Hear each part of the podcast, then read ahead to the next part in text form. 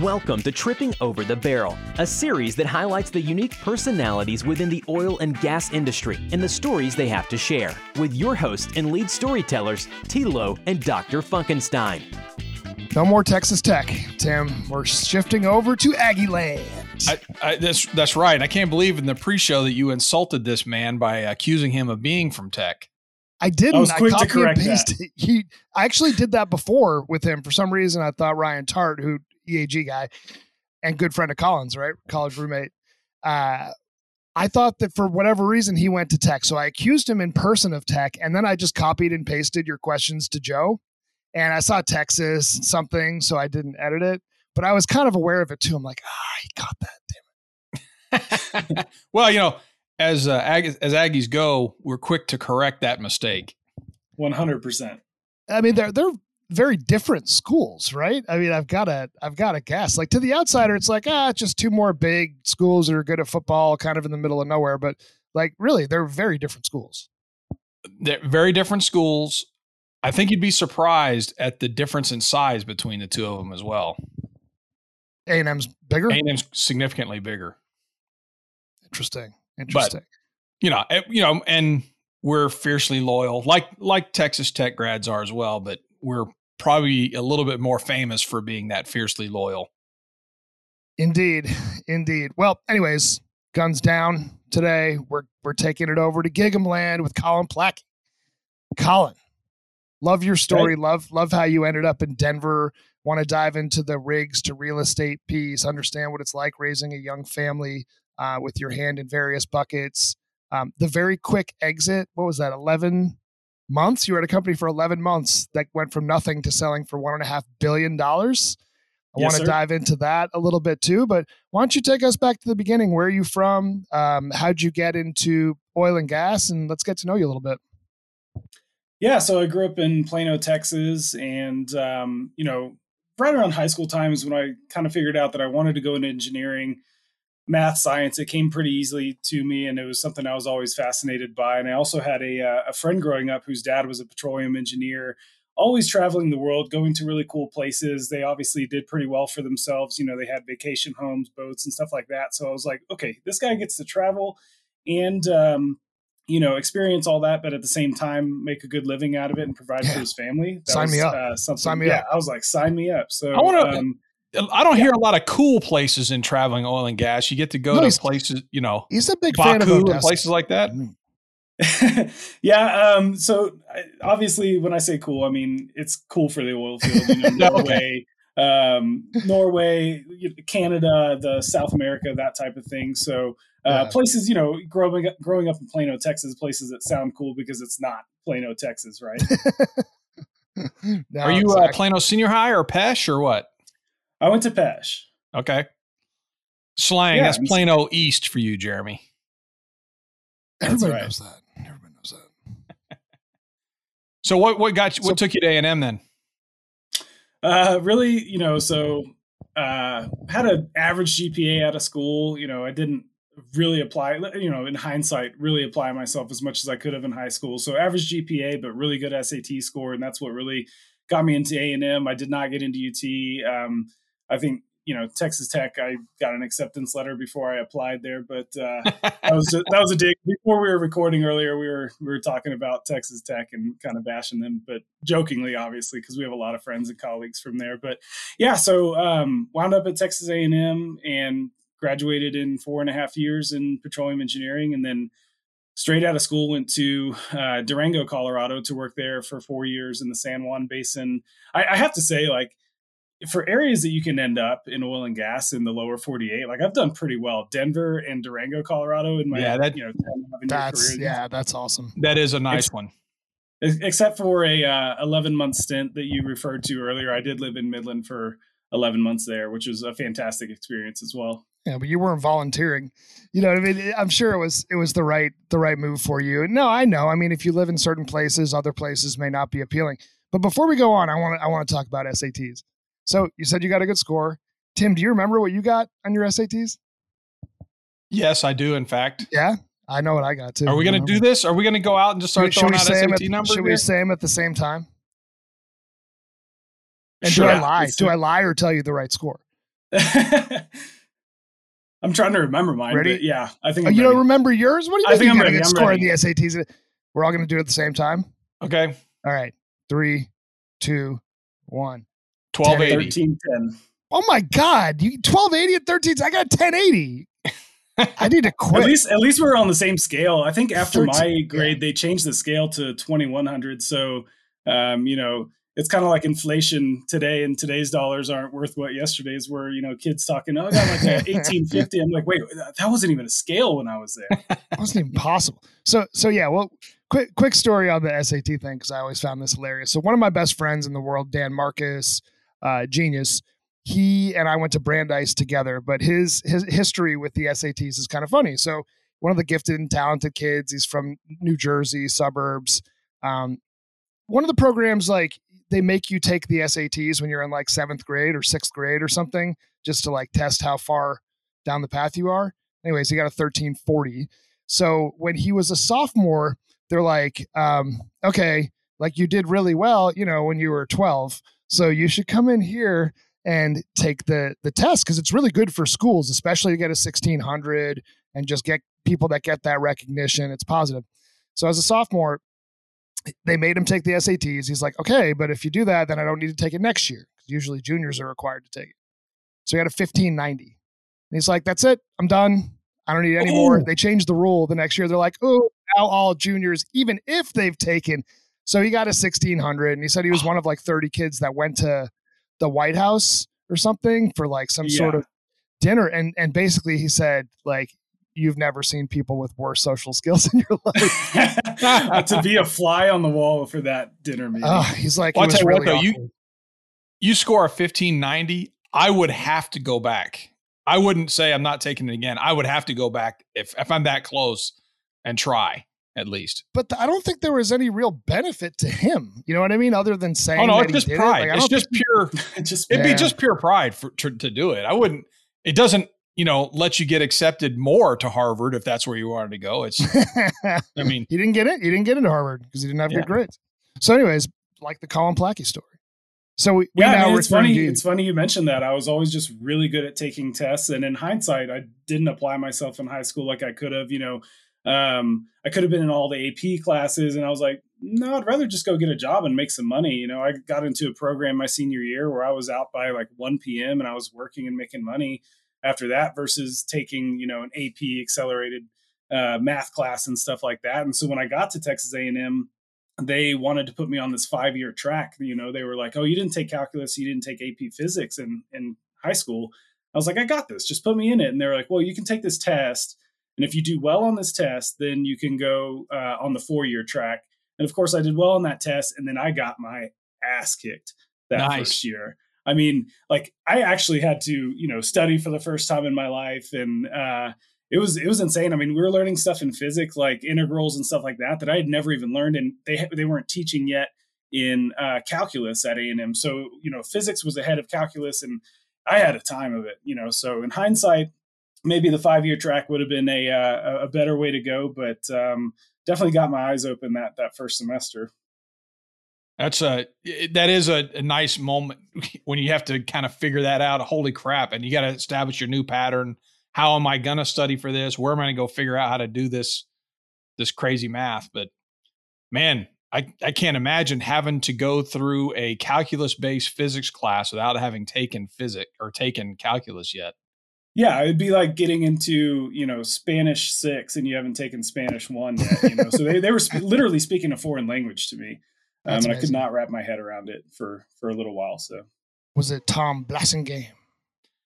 No, I do have some good Tom stories. I was one of the last classes. My graduating class of 2010 was one of the last ones where he actually taught and did his you know, Friday night 12-hour test that he's famous for. And well, Colin, I had him before he was infamous, and when he was just starting out teaching.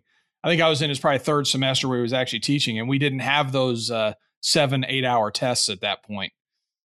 Yeah, he was testing out his cruelty on you guys. He wasn't sure how far. He wasn't even wearing overalls with us.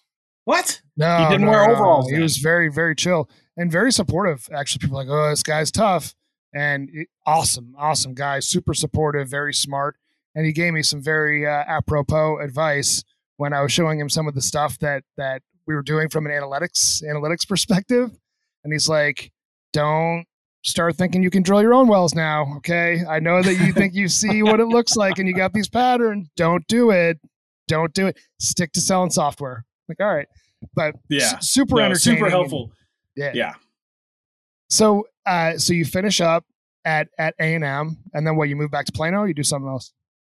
No, I went straight to Southwest Colorado, Four Corners area, and got to work immediately. So graduated in December of 2010, and by January I was at work. So not really a transition or a gap year or anything like that. Just getting right after it. Yeah, straight to Durango. Huh? Straight to Durango, yeah. So I mean, beautiful country. Like I said, I really lucked out when it comes to the oil field. My first year I spent in the field watching rigs and everything. That was kind of the company that I worked for. That was their program for training engineers, was basically, you go and sit on a rig for 3 months, and after that you get your own and you're going around and doing workovers, you're budgeting them, you're calling people out and kind of project managing all that. But at the same time, I'm working in a national forest. I'm kicking elk off the location in the morning. I have a great story where a bear broke into the doghouse, but through the skylight, so it couldn't get out. And so we just have, the next morning, you can imagine like the look on the door and get away. Yeah, exactly. He has a bear that's been trapped in there for 8 hours, and it drank like all the lanolin hand cleaner. And then there's claw marks. It was the most destroyed piece of equipment I've seen in the oil field. Bears, man. And yeah, I mean, because the issue there was, this was in 30 and 4, the Carson National Forest. And whenever Durango, Farmington, Aztec, Mancus, whenever they'd have trouble bears, guess what the Forest Service would do? They'd throw them in a truck and take them out to 30 and 4. So we had all the delinquent asshole bears that got kicked out of the city. Into houses, yeah. Yeah, exactly. So I mean, it was a fantastic place to work. Man, what a great first job. Man. I mean, that's got to be a great. Was that Bill Barrett? No, this was a company called Energen, which sold to Diamondback in 2018. Birmingham, Alabama? Is that one? Yeah. So that was super fun, getting to go back there for budget season to Birmingham. Great. I got to interrupt here, Colin, just for the second podcast in a row, he's gotten to say Birmingham, Alabama, and his silly Alabama accent. I've got to be honest, which is ironically the same as my fake Texas and Louisiana accent, Mississippi, Florida, even some places, Georgia, perhaps. Maybe not quite as slow as what I do for Tennessee, though. I don't know. You just went East Texas right there. That was did I? I went Tyler. No. See, well, it's been a while since I went Tyler. You're definitely mixing your accents there. He lives. No, I'm not. It's going to come out hot this week. So San Juan, I mean, the San Juan Basin is great. So all CBM, I assume, is all CBM wells, coal bed methane wells. Yeah. And you were, what was your role out there then? So again, right out of school, spent basically a year in the field watching rigs, managing that type of program. And then when I did get into the office, I was assigned a certain area, and I basically handled wells in that area from cradle to grave. Right. So as soon as the drillers were done drilling it, casing it, cementing it, it was in my, we were called district engineers. So it wasn't production engineer. I wasn't completion. Like, it was everything encompassed from cradle to grave. So I got to design fracs on the vertical wells, everything from production, compression, pipeline design, all the way to P&A. So just a really good round experience. And it was nice. Like, in hindsight, it's single phase gas reservoir for the most part. There's some tricky stuff with coal bed methane and dewatering and stuff like that. But at the same time, really good place to learn all the different, like, the biggest thing is not necessarily like learning how to do every single thing, but understanding like how pipelines work and their terminology versus production engineering versus completions. And you get to practice it on these, pretty shallow decline, low pressure gas wells. And then being in Durango, it's kind of nice from a social aspect. Just, hey, every weekend, just drive up in the mountains, go hike, ski, whatever you're going to do, right? Yeah. Tons of days skiing. Everyone that I worked with, we all owned Jeeps. So we'd go camping up on, the highest mountain passes you could pick, Tim's jealous. Durango. Tim's jealous. Yeah, it was a really great place to learn. And also, you know, working in a national forest right out of school, it instilled in me that, like, you know, we have a responsibility to be good stewards of the environment and everything like that. You know, sometimes, and I'm not going to throw any basins under the bus, but you know which ones I'm talking about, where you go out to the field and there's spills and nothing's cleaned up and there's trash, rusty equipment everywhere. Like out here, you know, we really took pride in what we did, and that kind of instilled a sense of stewardship in me for the rest of my career after that. Great. I mean, I'm jealous. You know, you get paid money to move somewhere like Durango, cut your teeth, right?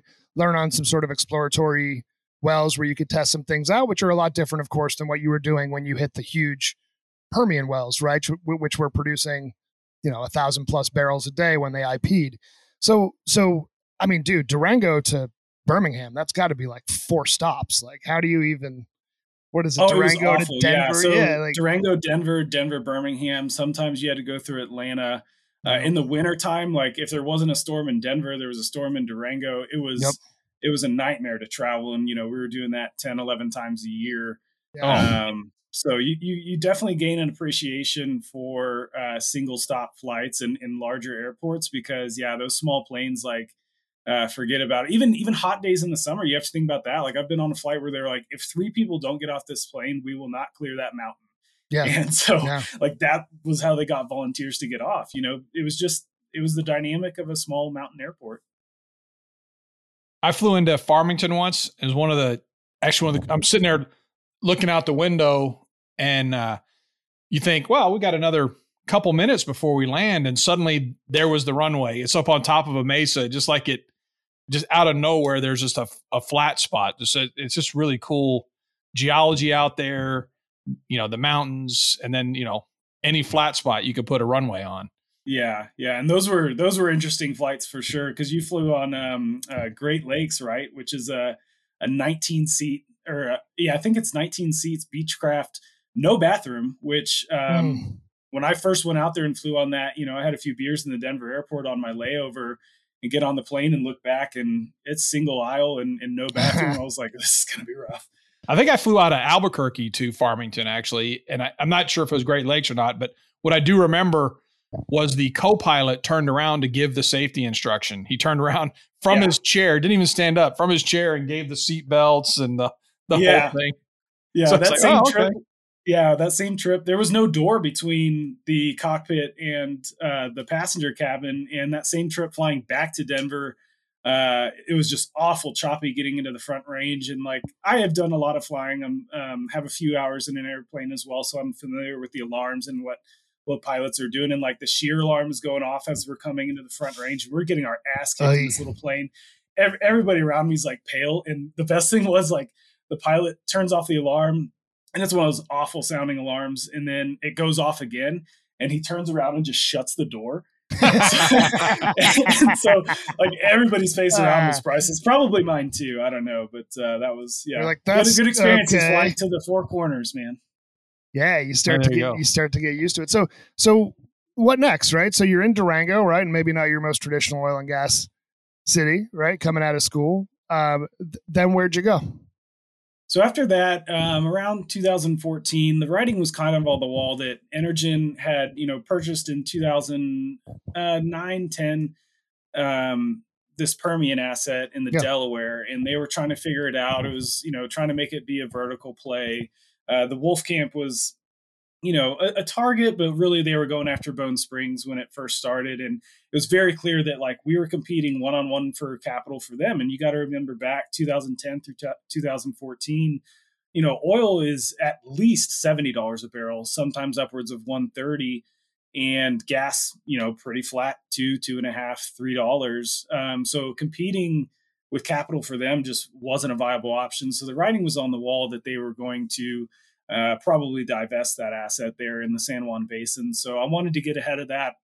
I also wanted an oil experience, but I could have moved from Durango to Midland with Energen, and they would have accepted me with open arms, right? But I wasn't quite ready then to leave the mountains and the Colorado lifestyle. So I started looking really hard at Denver.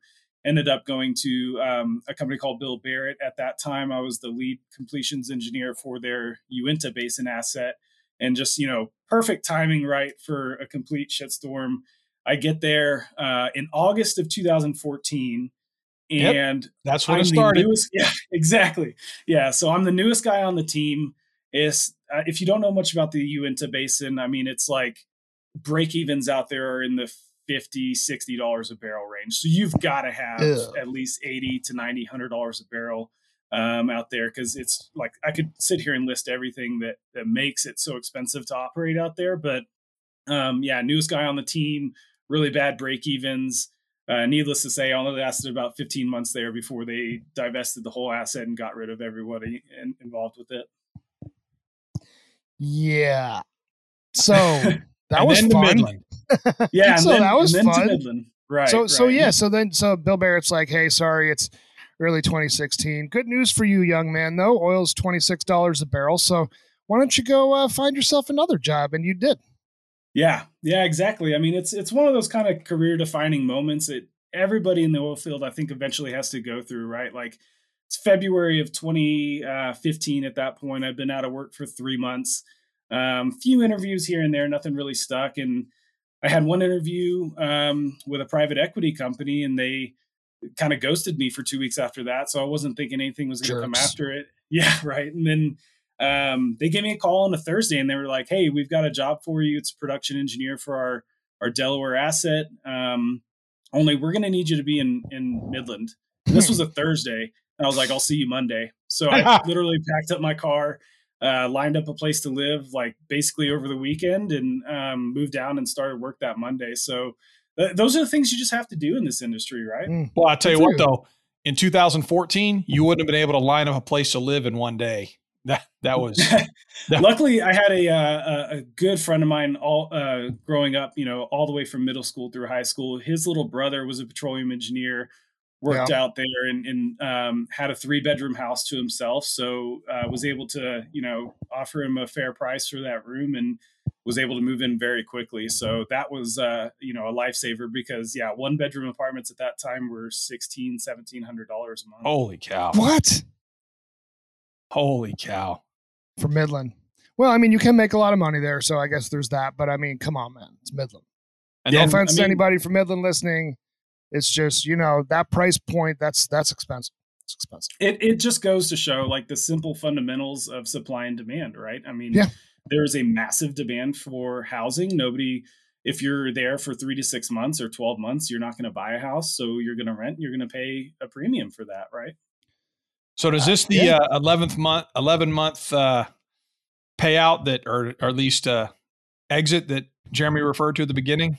Yeah. So it was just kind of, you know, it's funny, the ups and downs of this industry. It's going to probably be a theme of this whole recording, but you know, you go from 3 months of no work, and you know, you watch your paycheck, or your savings are slowly dwindling. And that's a lesson that we could talk about later when we get into the real estate portion of what I'm doing now. Yeah. But yeah, I was watching my savings dwindle down. I thought I had all my ducks in a row, had these great investments and stuff like that. The problem was I had them in the wrong investment vehicle. I had them all in the stock market. So I'm sitting here when I'm out of work, I'm selling stocks.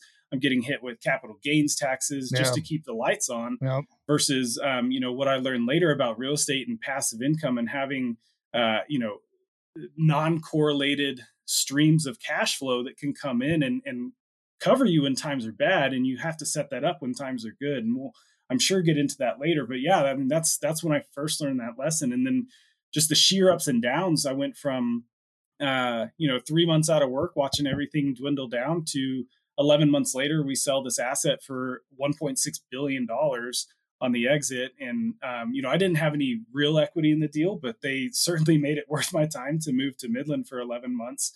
And it's just funny, like the ups and downs, right? It's like extreme low to extreme high. And then you got to find a way to balance that out. And that's what I'm doing today. Well, I want to jump into that in just a minute, because I think the whole Aris Kimmeridge, very, very quick exit. That's what brought you to PDC, right? And ultimately back to Denver. So I actually did, Tim, I did some business with them, the Aris guys. obviously fast moving organization, right? They pick up some leaseholds, they drill a few wells, they prove it out, and then boom, PDC says we like it. And I think has actually had some success with that acreage. But for you, right, then you're going from, okay, well, you're going back to Denver, but you're going this time to a bigger company that's multi-basin.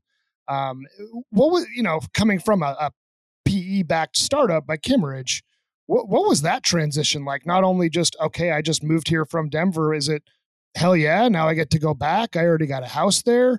Or was it, wow, I thought I could be at this company for a few years?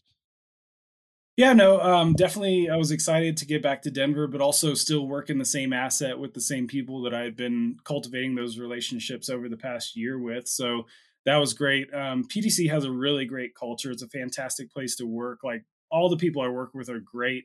So that was good. And then, you know, the flip side of that is like Aris, the private equity, you know, we had 20 people doing the work of what would it take a normal company of like 150, right? So there was a lot of things that didn't necessarily fit into the wheelhouse of a production engineer that you just had to do because you had to do it and it had to get done really fast, you know? So I was doing pipeline work. I was doing some land work and stuff like that. And, it all ended up working out. You know, it was definitely a much higher stakes, like boom or bust feeling at the private equity. Like, we could sell for 1.6 billion or we could flame out and go to nothing. Like, you know, the 11 other companies that have acreage right next to us that literally did that, versus us getting the timing right and getting that good exit.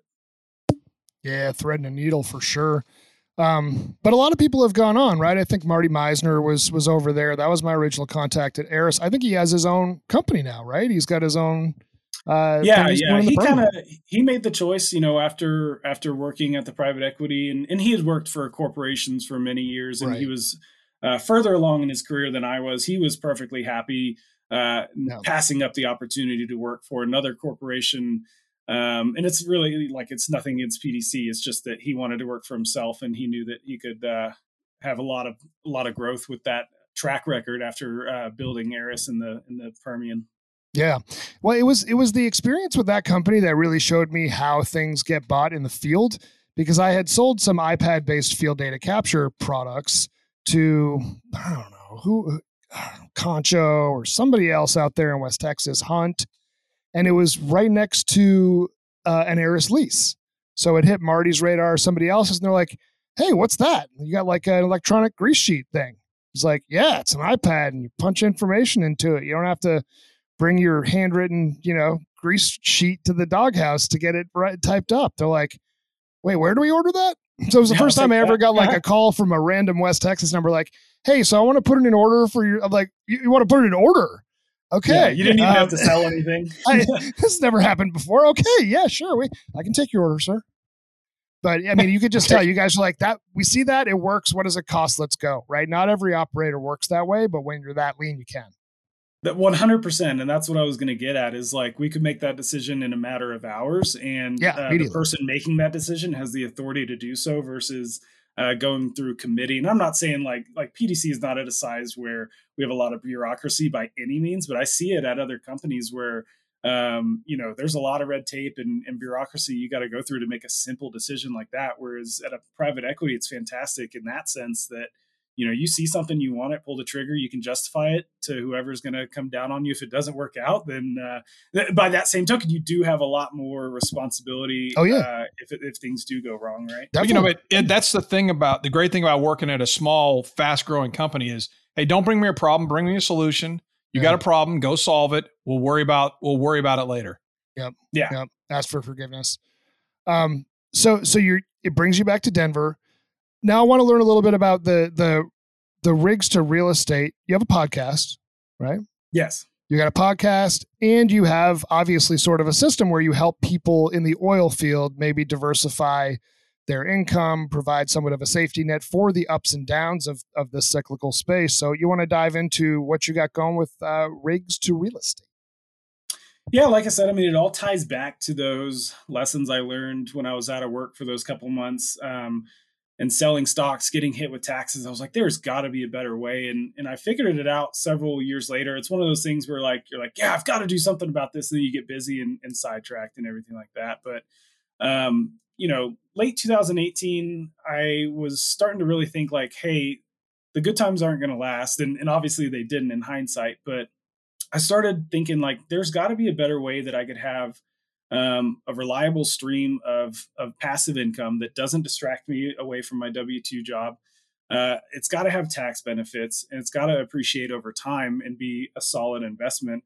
And also, I didn't want it tied to commodity prices in any way. And I wanted it to be something that people physically need.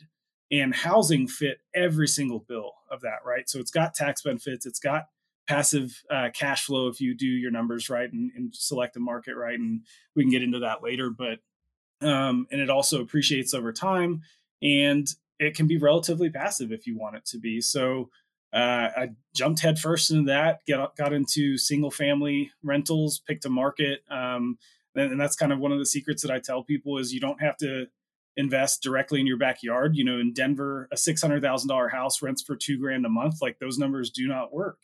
Versus I found a market in Fort Worth, Texas, where I could have that same house that would generate, $1,400 a month in rent, and I pay $110,000 for it, and so those are the type of numbers that you can start to work.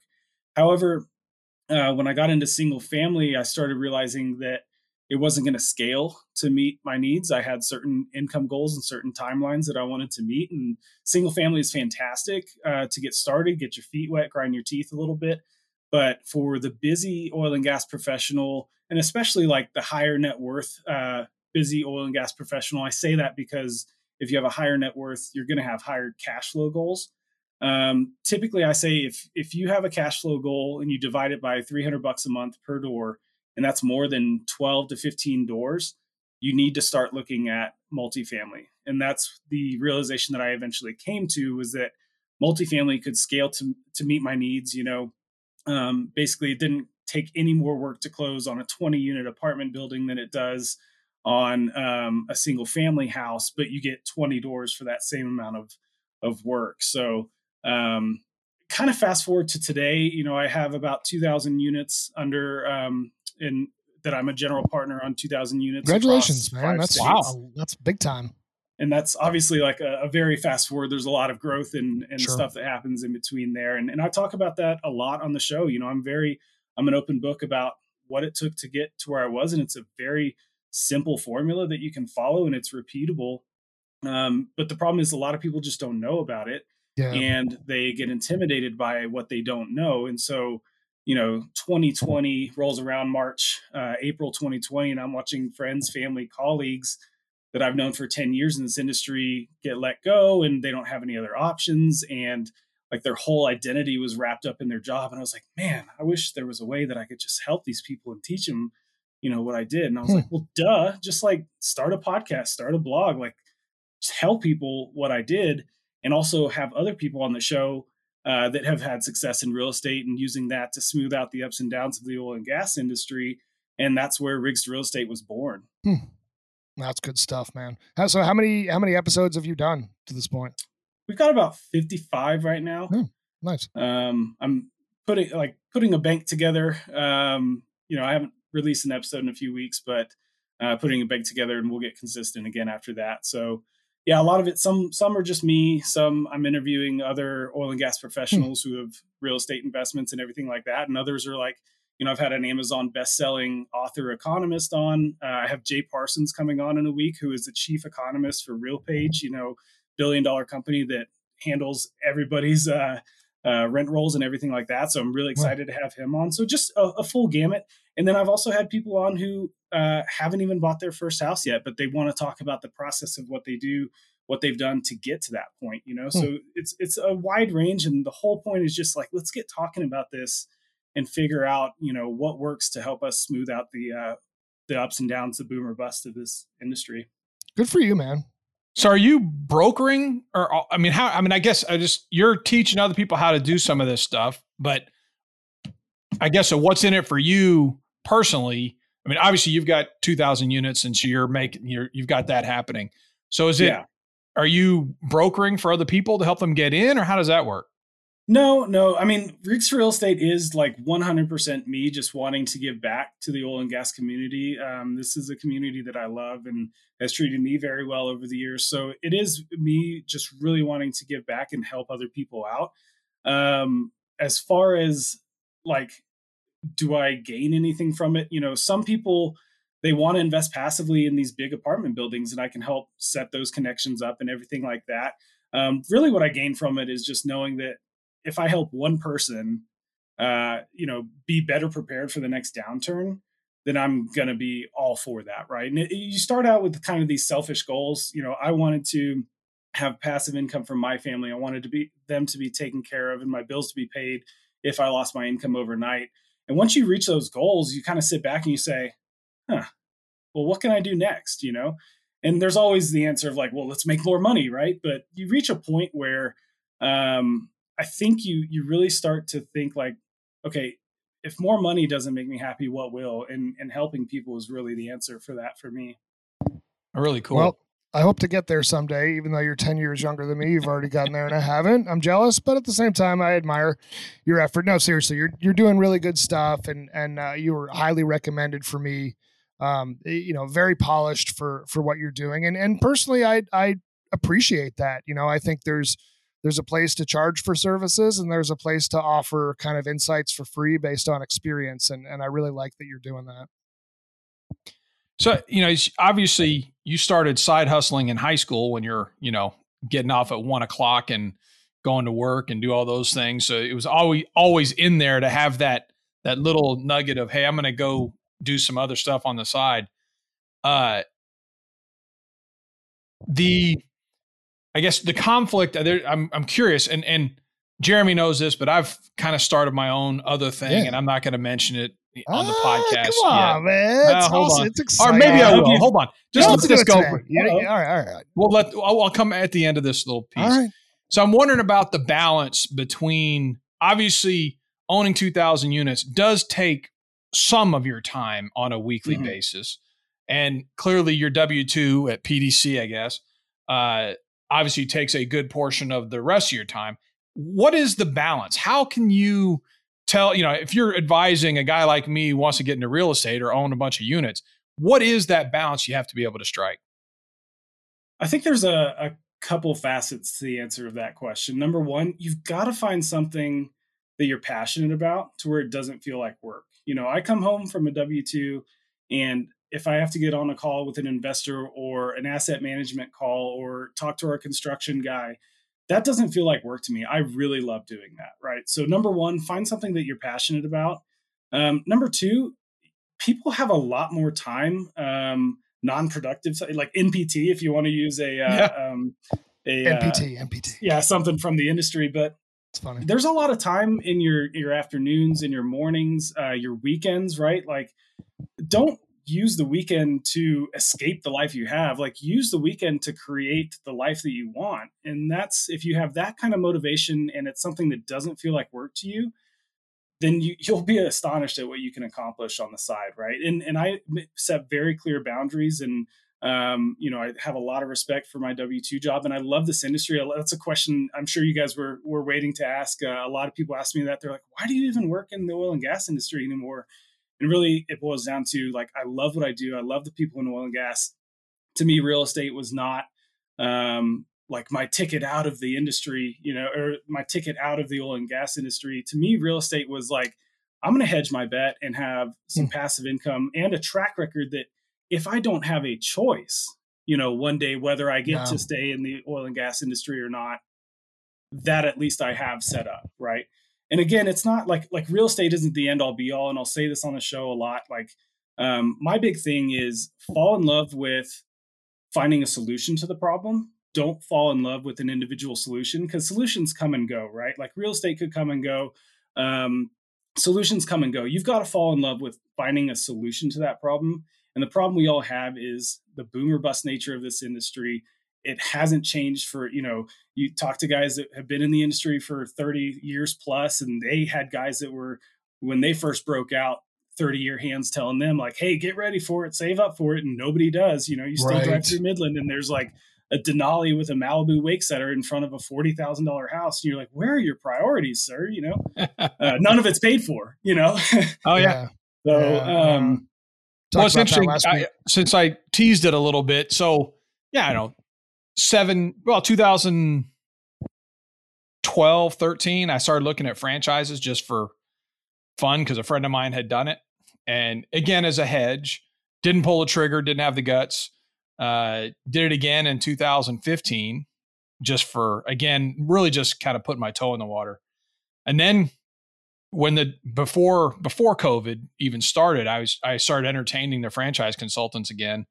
And, you know, lo and behold, they just said, you know, this is a good time to go ahead and let's find something that will be some sort of protection that doesn't take me away from my W-2. And so I've gone and done that. I pulled the trigger. I've told Jeremy about it a little bit. I probably won't, since I haven't actually opened the retail establishment yet, I'm not going to mention it yet, but it's, you know, aimed at kids and fitness and things like that. So I think it's a good, you're located in the right place. It's going to work out well, but it's similar to what you're talking about. It's going to be something I can get behind. It's going to be fun. And I think there's a lot of people in the oil and gas industry, certainly all the franchise consultants come April of 2020, started reaching out to oil and gas executives everywhere. And there's a lot of guys like me who went out and did it. Yeah. Well, and I love what you said there. And something that I want to kind of key in on there is, a lot of people aren't willing to take the risk to start another venture or a side business or something like that. But what I say to them is like, you tell me what's riskier. You know, you wake up 5 years from today and you're still stuck with the same problems, or you took a risk and bet on yourself 5 years ago and who knows where it could go. I mean, you're not going to get it right the first time, you know, but the point is you're taking actionable steps in the right direction and you'll figure it out as you go. And you also find that along the road, it's super, super fulfilling and enjoyable. Humans are like basically created to solve problems. And if you're not doing that, if you're not growing as a person, then, you know, you're sitting stagnant. And tell me what's riskier, you know? I mean, I like that approach. And the way that I like to put it is this: more money, more problems. No money, no money, way more problems. Way more problems. Yeah. Yeah. And it comes back to, you know, you asked like, do I get any money off the Rigs Real Estate podcast? It's like, no, that is fulfilling for me in a different way. Cause you start to realize, you know, money doesn't solve all your problems. And the people who chase the almighty dollar till the day they die, you know, they die typically lonely and miserable. So you got to enjoy the journey the whole time. Oh, there you go. Indeed, man. That was a great way to close it down. My man, Colin Placke, PDC production engineer, also Rigs to Real Estate. Where can people find your podcast and follow you and all that good stuff? Yeah. So the Rigs to Real Estate podcast, you know, anywhere where you consume wherever you're listening to this right now, you can find us. So just search Rigs to Real Estate podcast. We're on iTunes, Spotify, all the big names there.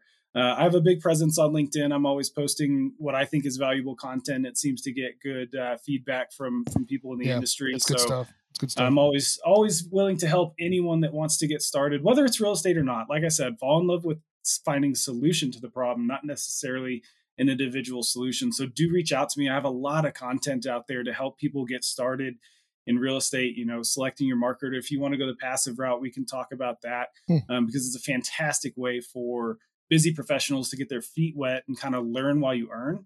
And it goes back to what I described earlier. If you've got to find something that you're passionate about, and you may find you're not passionate about real estate, but if you made a passive investment, you're at least going to make good money on your, or good returns on your investment. And you can learn whether or not you have a passion for it and get a kind of insider view on the industry at the same time. So yeah, reach out to me. I'm happy to help any and everyone that reaches out. Appreciate that, my man. Thanks for coming on, Colin. Yeah, appreciate it, guys. Enjoyed it. See you later. Bye.